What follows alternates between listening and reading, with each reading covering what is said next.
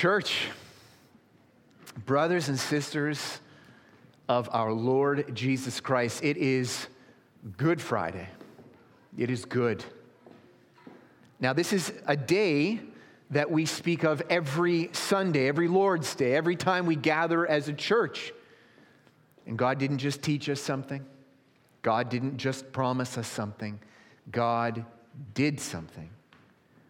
And what happened that day was sweet, and it has sweet and permanent and lovely and glorious and comforting and purifying consequences. Everything that you will ever hear at church, every promise that God has ever made to you, depends on what happened that day on Good Friday and so it is good to look at this event, to witness the events of Good Friday and that week leading up to it. It's good to look at them and to witness them again through the eyes of faith, through the witness of the Holy Spirit moving through men who witness these events, to hear God's own testimony of what happened, to watch them through the eyes of faith. It's, it's good to witness these events again through the testimony of God Himself if, if you're a person who confesses to know Christ. But you are content in a life of sin and willingly embrace sin. Drinking of the cup of demons, the Bible says. That's what drinking of and, and living a life of sin and just content in doing it. If you are such a person and still declare to belong to Christ, your conclusion may be that this is Christianity Oh, friend, you must witness these events and see what God has done and replace your conclusion about the cross and yourself, replace those with God's conclusions. This is also true and good to do if you are a Christian who is wrestling with doubts, wrestling with assurance I know the God of the Bible is real, and I'm so sick of how wicked I am. So sick of my sin. Is my sin really forgiven? Did the Savior really bleed for such a worm as I? When I stand before God, will it be blessing and loving affection, or will it be shame and curse and rejection? Will that little bit of hope that I have in Christ. Will that be embarrassing when I stand before God? When he laughs at me for thinking I was made righteous for Christ by Christ? Will he reject me because I've sinned? Or will I be welcomed with a shining and smiling face by God? Oh, dear Christian, gaze at, witness, and hear God's own testimony of these events and replace your conclusions about your standing before God with God's conclusions and declarations about your standing with God and drink of that lovely assurance. And so we're going to read God's testimony of these events to replace our conclusions with His. So if you have your Bibles, turn with me to Matthew 26, and we're going to read Matthew 26 and Matthew 27 the events which saved the church. When Jesus, Matthew 26, Matthew 26, verse 1. When Jesus had finished all these sayings, he said to his disciples, You know that after two days the Passover is coming, and the Son of Man will be delivered up to be crucified. Then the chief priests and the elders of the people gathered in the palace of the high priest, whose name was Caiaphas, and plotted together in order to arrest Jesus by stealth and kill him. But they said, Not during the feast, lest there be an uproar among the people. Now, when Jesus was at Bethany in the house of Simon the leper, a woman came up to him with an alabaster alabaster flask of very expensive ointment, and she poured it on his head as he reclined at table. And when the disciples saw it, they were indignant, saying, Why this waste? For this could, this could have been sold for a large sum and given to the poor. But Jesus, aware of this, said to them, Why do you trouble the woman? For she has done a beautiful thing to me. For you will always have the poor with you, but you will not always have me. In pouring this ointment on my body, she has done it to prepare me for burial. Truly I say to you, wherever this gospel is proclaimed in the whole world, what she has done will also be told in memory of her. Then one of the twelve, whose name was Judas Iscariot, went to the chief priests and said, What will you give me if I deliver him over to you? And they paid him 30 pieces of silver. And from that moment, he sought an opportunity to betray him. Now, on the first day of unleavened bread, the disciples came to Jesus, saying, Where will you have us prepare for you to eat the Passover? He said, Go into the city to a certain man and say to him, My, The teacher says, My time is at hand. I will keep the Passover at your house with my disciples. And the disciples did as Jesus had directed them, and they prepared the Passover. When it was evening, he reclined at table with the twelve, and as they were eating, he said, Truly I say to you, one of you will betray me. And they were very sorrowful and began to say to him one after another, Is it I, Lord? He answered, He who has dipped his hand in the dish with me will betray me. The Son of Man goes, as it is written of him, but woe to the man by whom the Son of Man is betrayed. It would have been better for that man if he had not been born. Judas, who would betray him, answered, Is it I, Rabbi? He said to him, You have said so. Now, as they were eating, Jesus took bread and after blessing it, broke and gave it to the disciples and said, Take, Eat, this is my body. And he took a cup, and when he had given thanks, he gave it to them, saying, Drink of it, all of you, for this is my blood of the covenant, which is poured out for many for the forgiveness of sins. I tell you, I will not drink again of this fruit of the vine until that day when I drink it new with you in my Father's kingdom. And when they had sung a hymn, they went out to the Mount of Olives. Then Jesus said to them, You will all fall away because of me this night, for it is written, I will strike the shepherd, and the sheep of the flock will be scattered. But after I'm raised up, I will go before you to Galilee. Peter answered him, Though they all fall away because of you, I will never fall away. Jesus said to him, Truly, I tell you, this very night before the rooster crows, you will deny me three times. Peter said to him, Even if I must die with you, I will not deny you. And all the disciples said the same. Then Jesus went with them to a place called Gethsemane. And he said to his disciples, Sit here while I go over there and pray. And taking with him Peter and the two sons of Zebedee, he began to be sorrowful and troubled. Then he said to them, My soul is very sorrowful, even to death. Remain here and watch with me. And going a little further, he went, he fell on his face and prayed, saying, My Father, if it be possible, let this cup pass from me. Nevertheless, not as I will, but as you will. And he came to the disciples and found them sleeping. And he said to Peter, So could you not watch with me one hour? Watch and pray that you may not enter into temptation. The spirit indeed is willing, but the flesh is weak. Again, for the second time, he went away and prayed, My Father, if this cannot pass unless I drink it, your will be done. And again he came and found them sleeping, for their eyes were heavy. So leaving them again, he went away and prayed for the third time, saying the same words again. Then he came to the disciples and said to them, Sleep and take your rest later on. See, the hour's at hand, and the Son of Man is betrayed into the hands of sinners. Rise, let us be going. See, my betrayer is at hand. While he was still speaking, Judas came, one of the twelve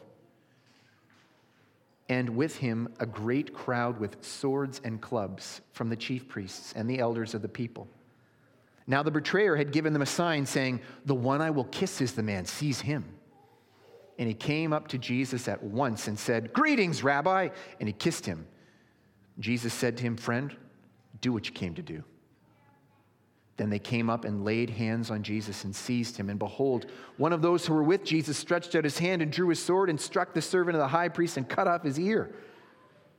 Then Jesus said to him, Put your sword back into its place. For all who take the sword will perish by the sword.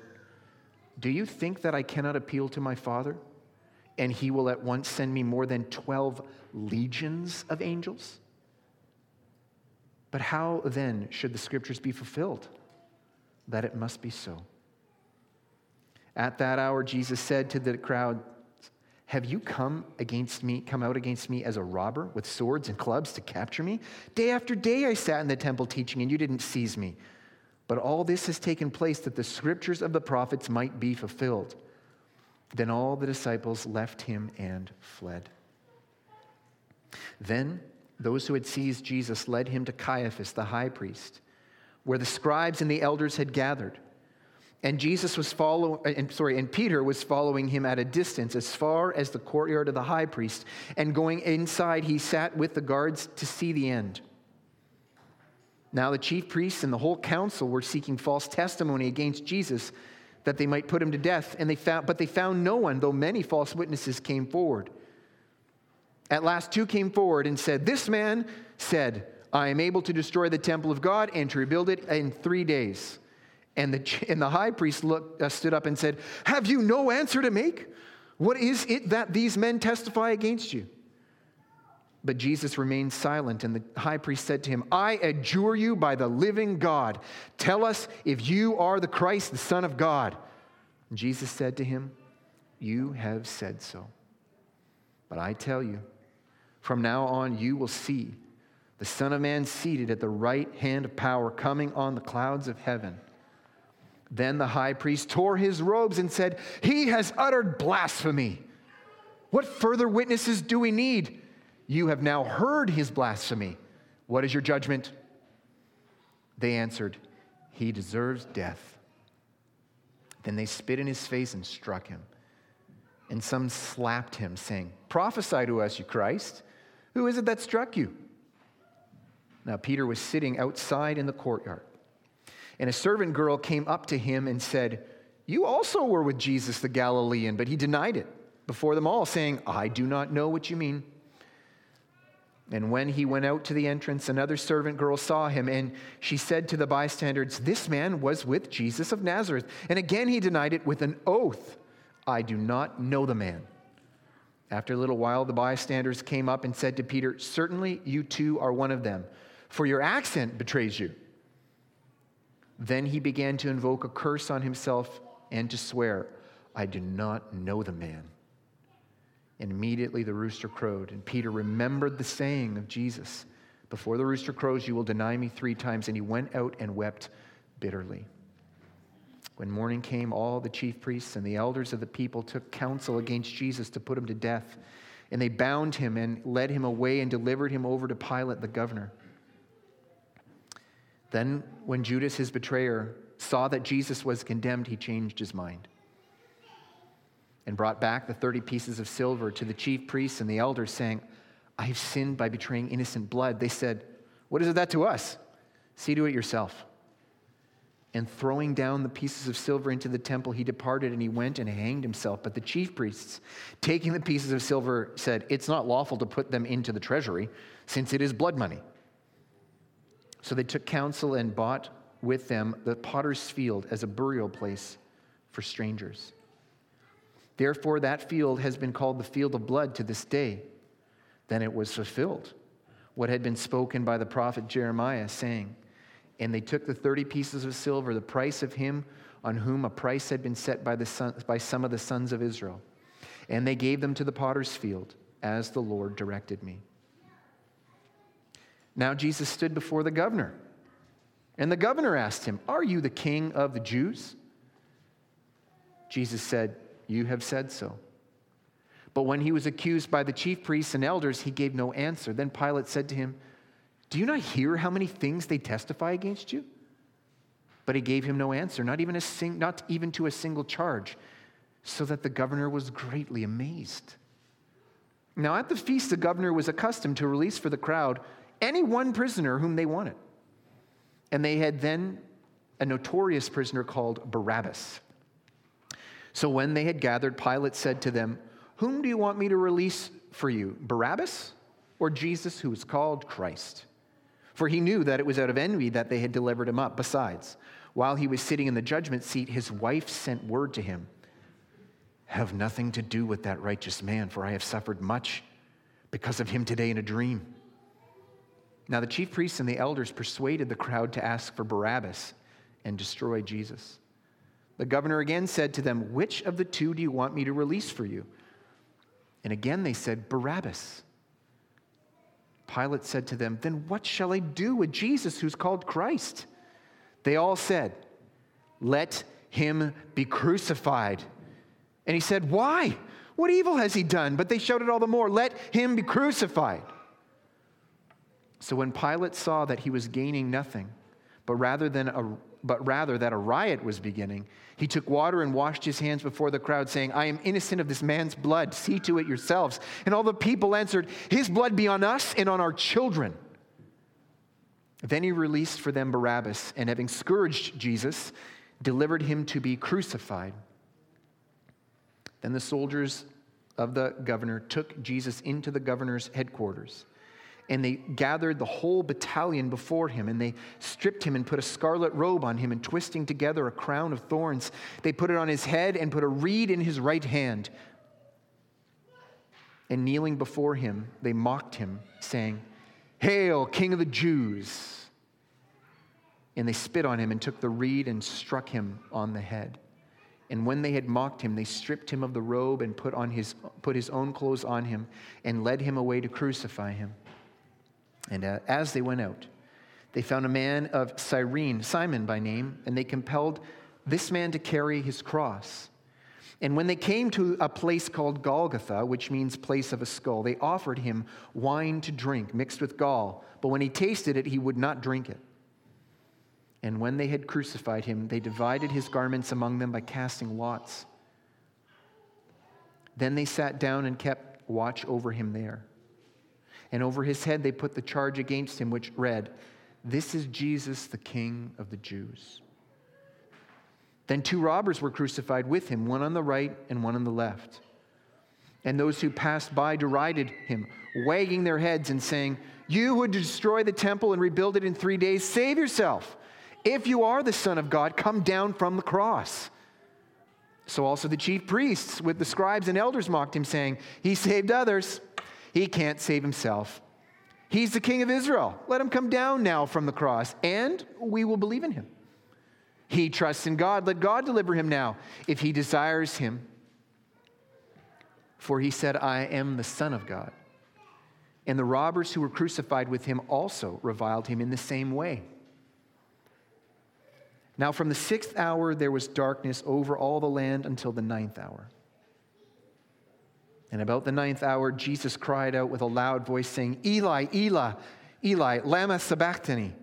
That is, My God, my God, why have you forsaken me? And some of the bystanders heard it and said, This man's calling Elijah. And one of them at once ran and took a sponge, filled it with sour wine, put it on a reed, and gave it to him to drink. But the other said, Wait, wait, let us see whether Elijah will come and save him.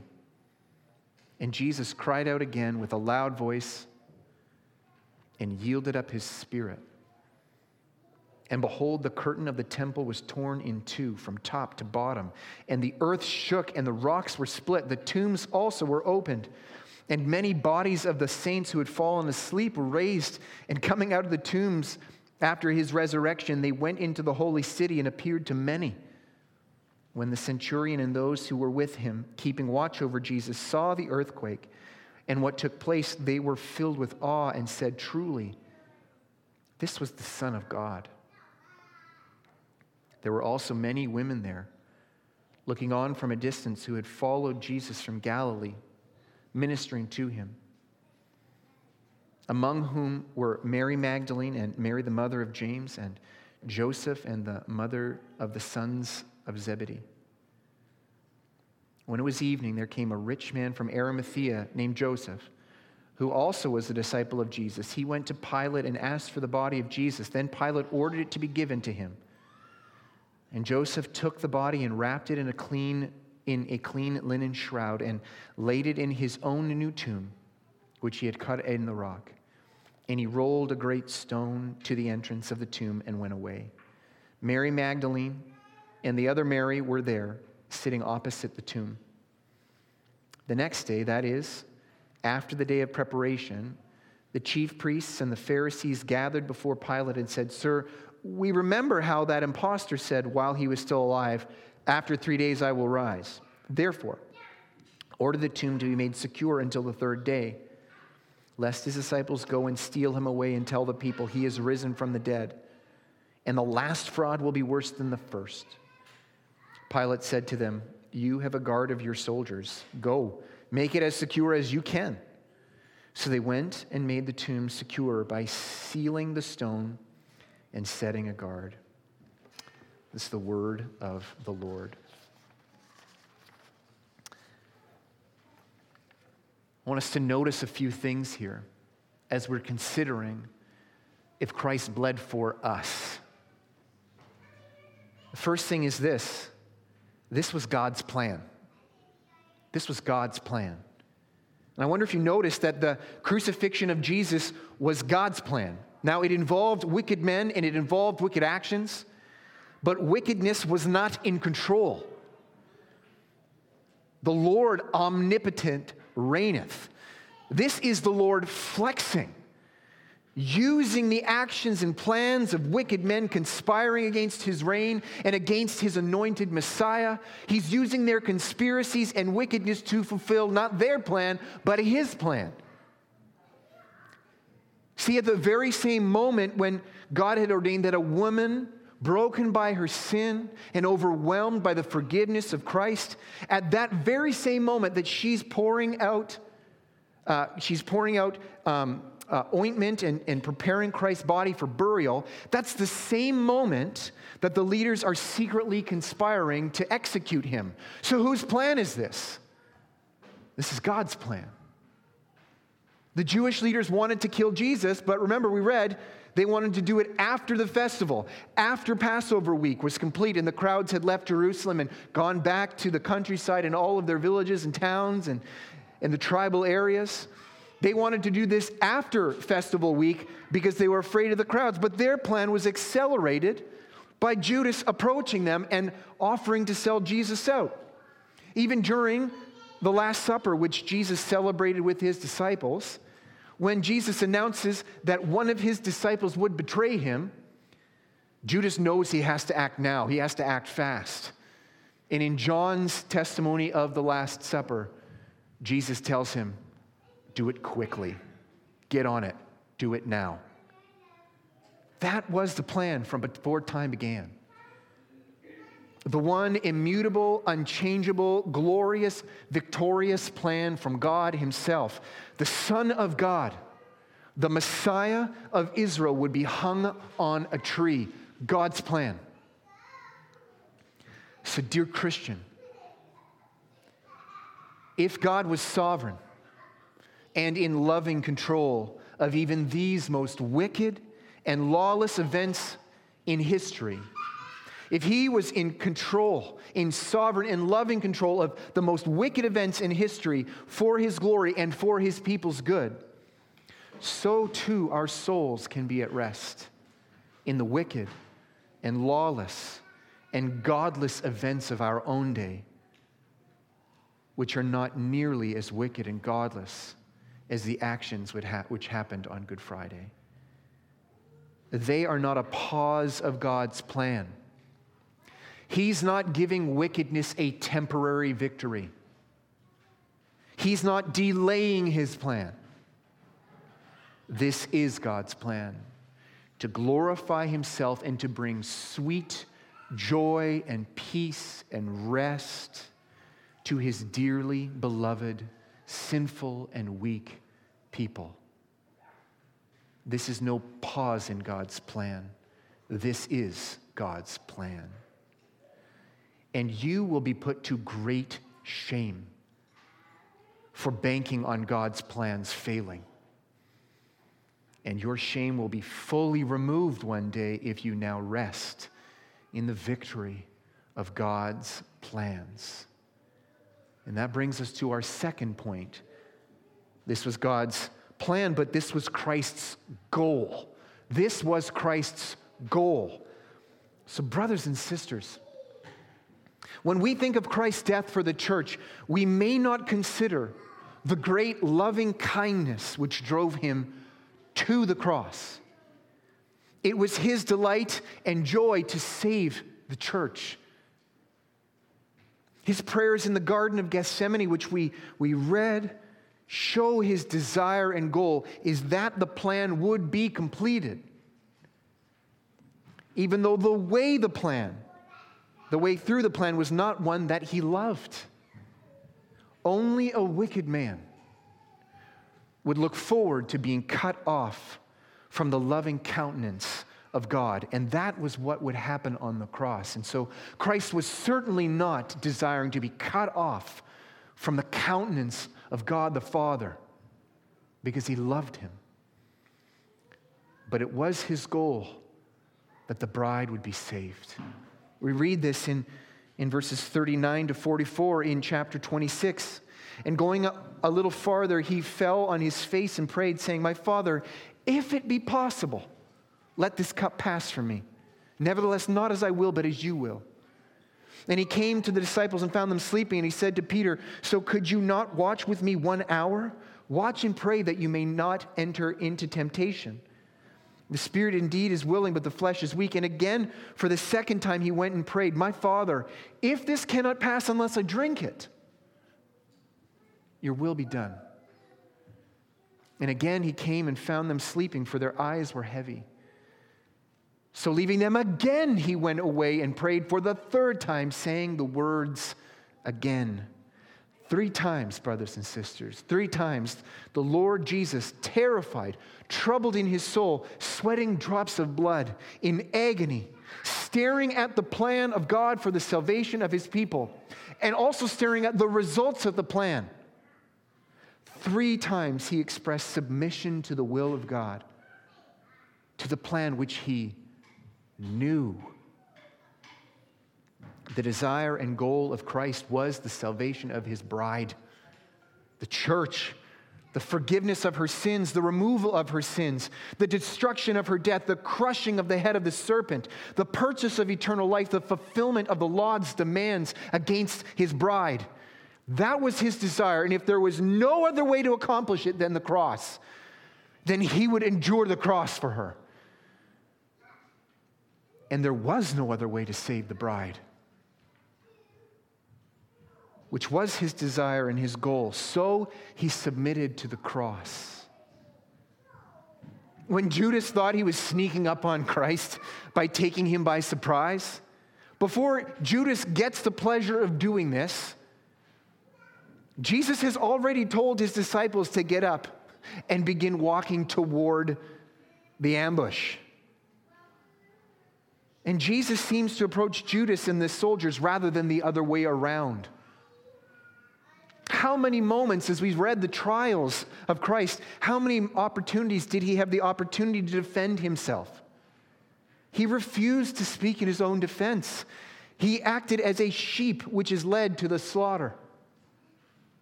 Though a sheep doesn't struggle because it doesn't know the plan. That's why the sheep isn't struggling. The sheep just doesn't know the plan. But Christ, the Good Shepherd, the Lamb of God, he didn't run from the plan. And it wasn't because he didn't know it. He had been saying over and over and over and over and over again the plan. He didn't run from the plan, even though he knew it, because he loved the goal, he loved the results, he loved the church. Peter pulls out his sword and he cuts off an ear of one of the captors, and Christ says, Put your sword back. If swords were needed, I'd call 12,000 angels and they would be happy to swing swords. And on the cross, as he is mocked and told to save himself off the cross, if he is the Christ, it was precisely because he was the Christ that he didn't save himself. For three years, he had proved if ever put on a cross, I could take myself off of it. There was no doubt he was able to take himself off the cross. He left no doubt after three years of flexing his power over creation. But it was his goal to save his bride. This was not because Christ could not avoid the cross, but because he would not avoid the cross. Dear Christian, He wanted to save you. And he did. Third point this was God's sword. This was God's sword. We've already seen it's God's plan, it's also God's sword. Why is it that the cross and the death of Christ save sinners? How, how is that possible? Was it simply experiencing death that saved us? Was it merely God doing something loving? And then faith in that loving action is the test of whether you, you have to pass to get to heaven? God does this thing, believe He did that thing, and that, that faith is the test of whether you get into heaven? No. The church was saved because Christ was stuck with, was struck with God's sword, not Pilate's, not the high priests. 37 39, Jesus said to them, You will all fall away because of me this night. For it is written, I will strike the shepherd, and the sheep of the flock will be scattered. Now, the sign that this was the sword of God coming down on Jesus, the sign was that it was not merely Pilate or the chief priest striking Jesus. The sign was that all the disciples would fall away. They would all scatter. Not going to happen, they said. And you might, I wonder if it's going to happen or not. Well, it did. When you see this happening, Jesus says, you will see this and you will know that it was the sword of the Lord. Jesus is quoting from Zechariah 13. Zechariah 13, verse 7. And if you're wondering, who's striking the shepherd? You read from Zechariah, God talking, Awake, O sword, against my shepherd, against the man who stands next to me, declares the Lord of hosts.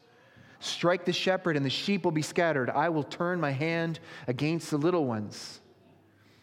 Who is the Lord commanding to strike the shepherd? He's talking to someone to strike a shepherd. Who? He's talking to his own sword. This is this imagery. It is the Lord's sword which strikes Jesus in such a way that saves the church. The wrath and damnation and hatred of God for sin the judgment which would be received for sin in hell. This struck Christ. God struck Christ. Christ himself in the garden, before he was arrested, he prayed that the cup might pass from him. The cup. It's an Old Testament term which signified all the damnation and wrath which God's people deserve. It's sort of filling a cup fuller and fuller to the brim, and the Lord waits until it was full to pour it out. Like the sword of the Lord hung in the air until a sacrifice was placed under it to save the people of God under David's messiahship. So the cup of God's wrath for his people's sins waited. It waited until the Messiah would drink it for her and drain it dry. No more condemnation if you are in Christ. Why? Is it because God got rid of it? He just ignored it? No. Because Christ drank the cup of damnation dry for his people. And then to prove this publicly at the time of his crucifixion, the Lord brought great darkness over the whole land during the day, lasting three hours. That's another Old Testament sign for the wrath of God for sin.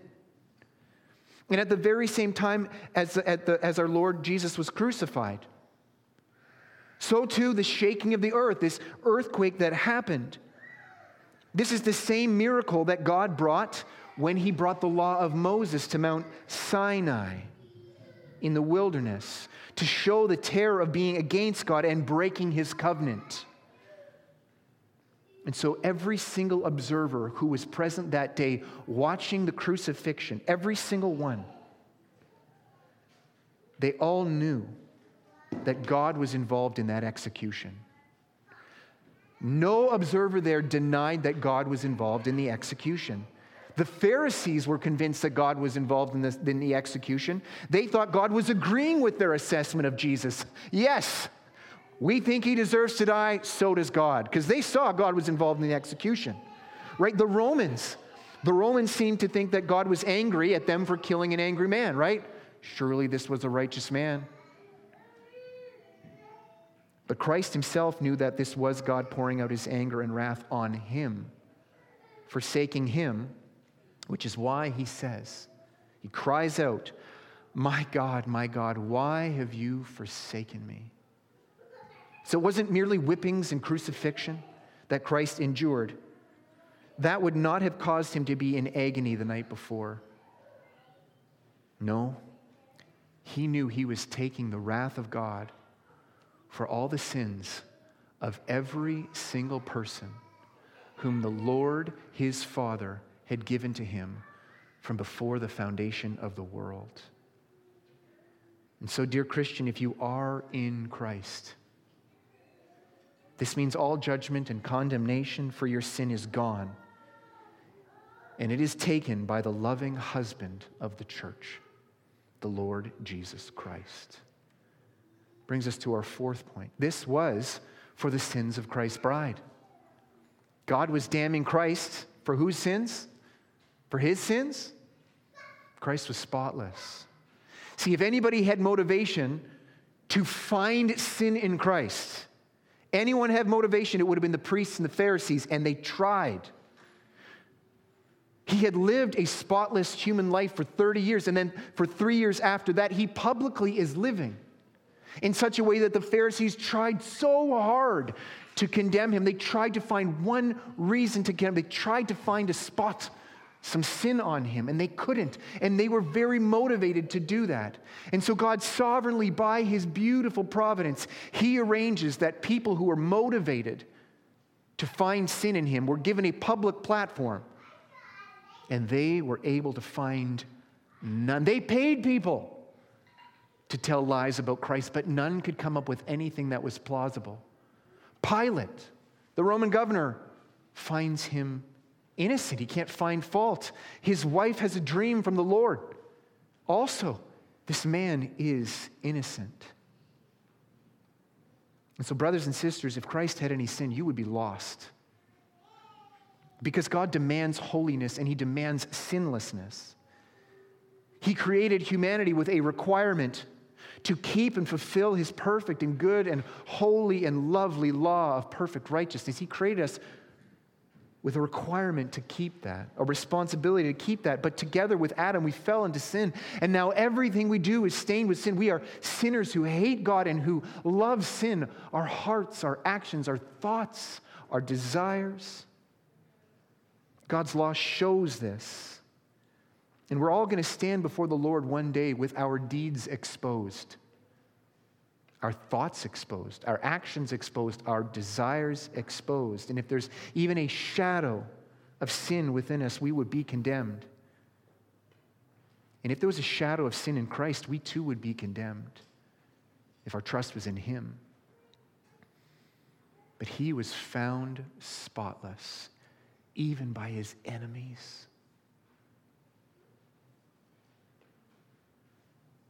Where is your spotless righteousness? The law of God cries out as your prosecuting attorney. Where is your spotless righteousness? The law cries out for justice and cries out that you have to keep it. Has it been satisfied? Are you right with God? Has what you owe God in terms of obedience has that been met? Is there a spotless robe that I can stand before God with because mine is filthy? Well, there is in Christ. Christ, or God's actions while Christ was on the cross, proclaimed that Christ was spotless. It's one thing for the Pharisees, one thing for Pilate to find him guiltless, but it's another thing for God. The graves of many believers were opened, and they walked out alive, proving their sins had now been forgiven and sin finally punished. The temple curtain, torn in two from top to bottom. This curtain symbolized the separation between God and his sinful people from the Holy of Holies. Now, this is like ripped in two because Christ has taken his people's sin. So they can now come boldly before the holy God with confidence that they are finally covered in robes of pure, spotless righteousness where there's no chance of fault or, or guilt being found. And so we boldly approach the throne of God because Christ was spotless and he was punished to take our sin and cover us with his perfect righteousness. His enemies could find no fault, but more importantly, God could find no fault in Christ. And so, dear unbelieving guest, without Christ, you will face God's justice naked, standing exposed to a holy God who rightly demands holy righteousness. And there will be no hiding your thoughts and desires.